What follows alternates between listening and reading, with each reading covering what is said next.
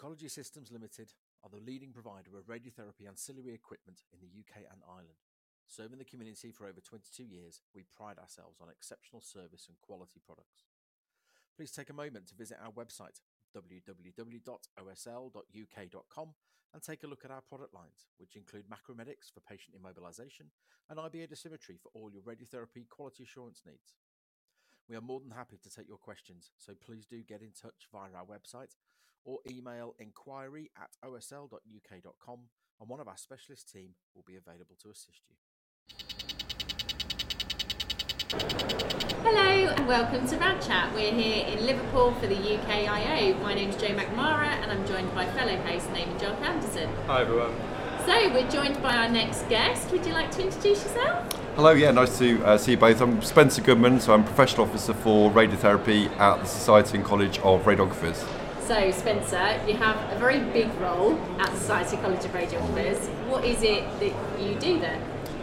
Yeah, so uh, a good question. I've had to think about that, and actually, it can seem quite uh, nebulous, can't it? But actually, it's uh, pretty much anything to do with radiotherapy and working with the community and multi-professionally for the promotion of therapeutic radiography and articulating uh, our profession in uh, relevant guidance documents to support um, the workforce development, patient care, and all of the above. But um, and also member communications, queries, uh, but uh, also strategic level. So it's right from working with um, commissioners, NHSE, uh, and the multi-professional workforce. So it can be quite wide, but a lot of it can be seen as guidance document, but it's actually uh, it's deeper than that. It's actually communicating all of that. Yeah, because you sometimes I feel there's a, there's a way in which you do a lot of work, but it's then not visible to members. Do you find that that, that exists? Yeah, I think uh, it's a really good point. I've had to think about that, how you promote it, and we put the publications out there. Um, but I think sometimes it can be seen potentially that oh, it's the society, but actually the Yeah. society is made up of members. Yeah. So our advisory groups um, advise us, and I, I work for them. So it's about them actually articulating that, um, and it's not a necessarily a select group of people either. So it goes out widely into the community. So there are documents out there that. Um, come from that process. So I'm thinking the UK Radiotherapy Board. So on Target 2, that's uh, a multi-professional document, but endorsed by the Society of Radiographers uh, and delivered by membership. So both within uh, our advisory groups, but also the wider membership. And there's a huge amount of skill set out there. So that's a you know a huge piece of work done by members, uh, but articulated by society. So it is visible, but just people. Um, including myself, didn't you know, don't always connect that. Maybe if that's a fair comment. Yeah. Yeah, it's got, I mean, I know how much work you do. We've had chats before. Yeah. That you've always wanted to kind of promote your role, but also how other people can get involved. You talked about kind of special interest groups. Yeah. That's not always that common in every profession. What are they? No, so uh, a great point. Thanks, Naman. I think we traditionally we had uh, different groups. So the special interest groups are self-governing, so they're uh, supported by the society, but they're actually governed by uh, members. But we've moved into a space where we've got uh, synapse, or I call it synapse, tomato, tomato, but um, Synapse. yeah, synapse. Well, let's call it synapse, Joe, shall we? Yeah. So we've got synapse, and uh, which is a, you know a shared space. So whatever shared space you use in your pre-registration programs or, or beyond, uh, and they're really for peer support. And you think, well, actually, what's the link we've got? But we've got strong links with the chairs, so they can articulate issues or uh, requirement for any further work, which we can then bring in to the Radiotherapy Advisory Group, and the Radiotherapy Advisory Group advises UK Council, and we can also take aspects of that into the UK Radiotherapy Board. So we've got a vehicle for people f- to feed in, and we've had a few. Um, uh, a few, that's the wrong term. We've had a huge increase in the number of special interest groups. So, uh, you know, I'm just thinking um, more recently we've got late effects, the late effects group. So, There's uh, a great outreach and promotion special. interest yeah, group. yes, and, yes. And soon to be. Yeah, hopefully um, setting one up around skincare.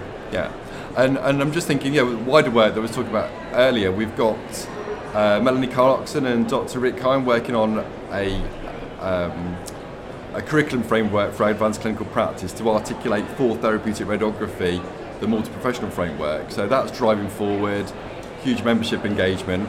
but actually how do we bring all those people together um, to then push, continue to push that forward? So that'd be another SIG, you know, working with you, Naman, on a uh, on a SIG going forward, and I think that's how people get involved. You know, because there's a huge amount of support.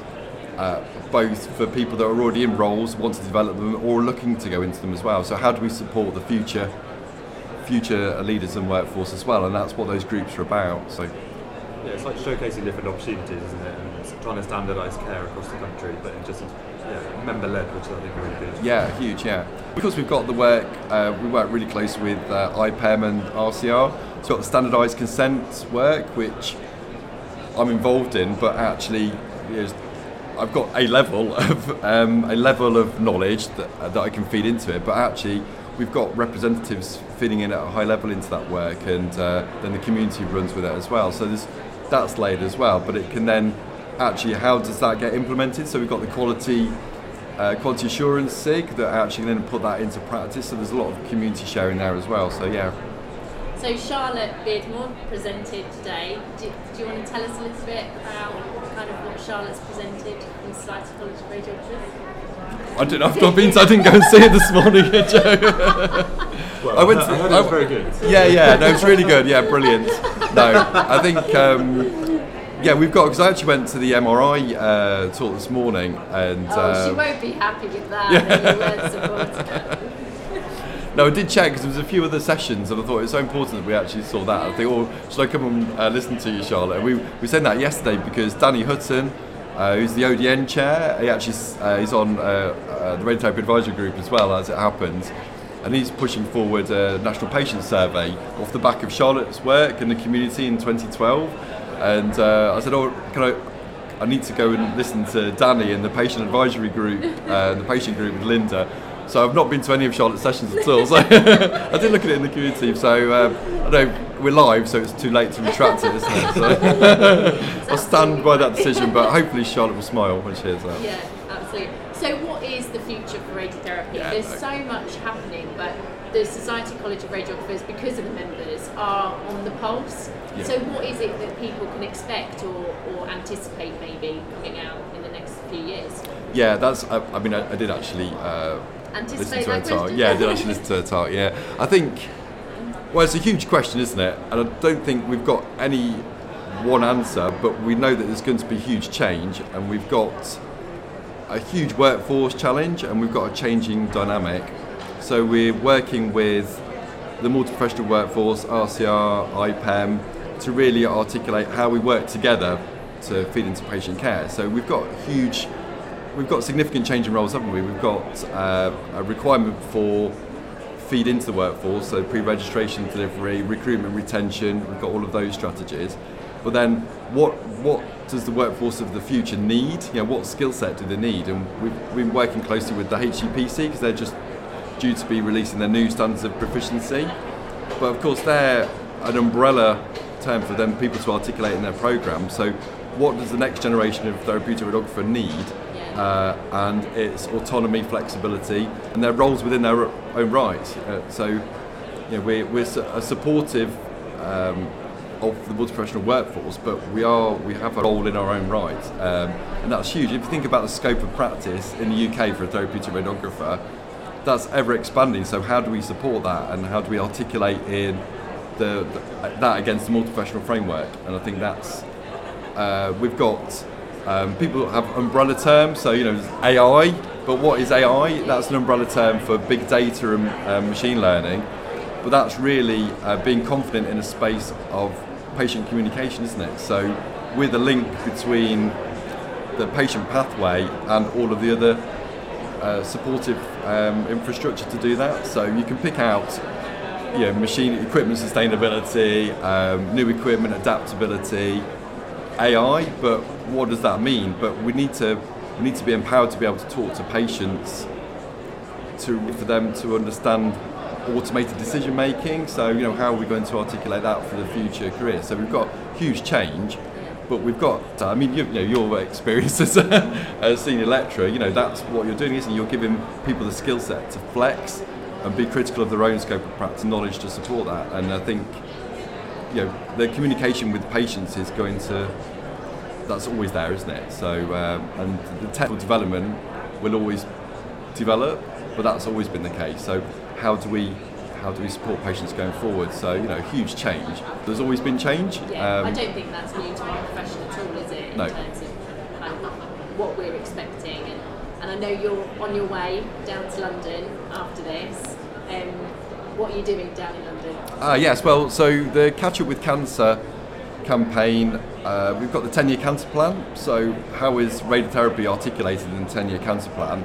And I think it's perhaps fair to say that it needs to be uh, more visible than it is.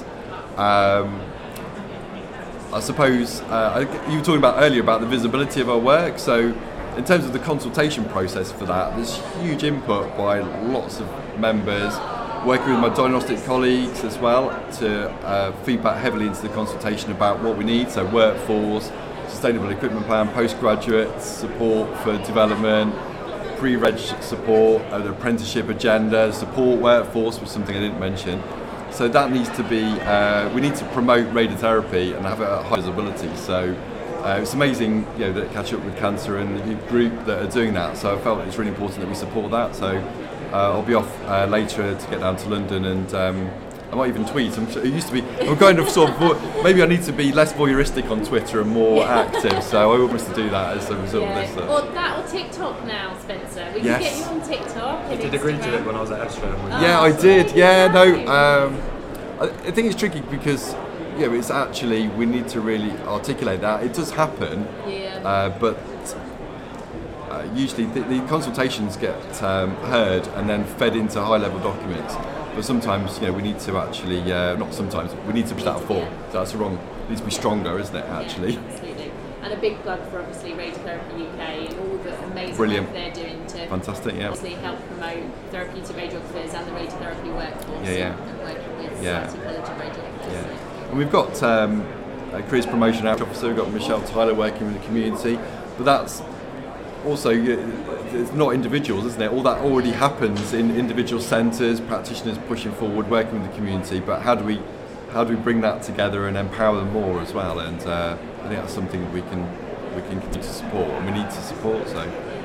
Oh, well, thank you so much for joining us, and hopefully we'll get you on for a full hour talk about all the amazing work that Society yeah. of doing. We, we pick one single guidance document and go into depth. Yeah, yeah. I'd love to do that. Brilliant. we'll geek out on a policy. Amazing. Yeah. There's a cardiac monitoring um, piece of work with the UKRT board, so Karen Smith's been leading that for us as well, so that's due out soon. There's other implantable devices as well, which is really an issue. So yeah, let's pick one. Brilliant. There you go. We've plugged a few that are coming out as well. Thank you so much. Thanks for the invitation. Great.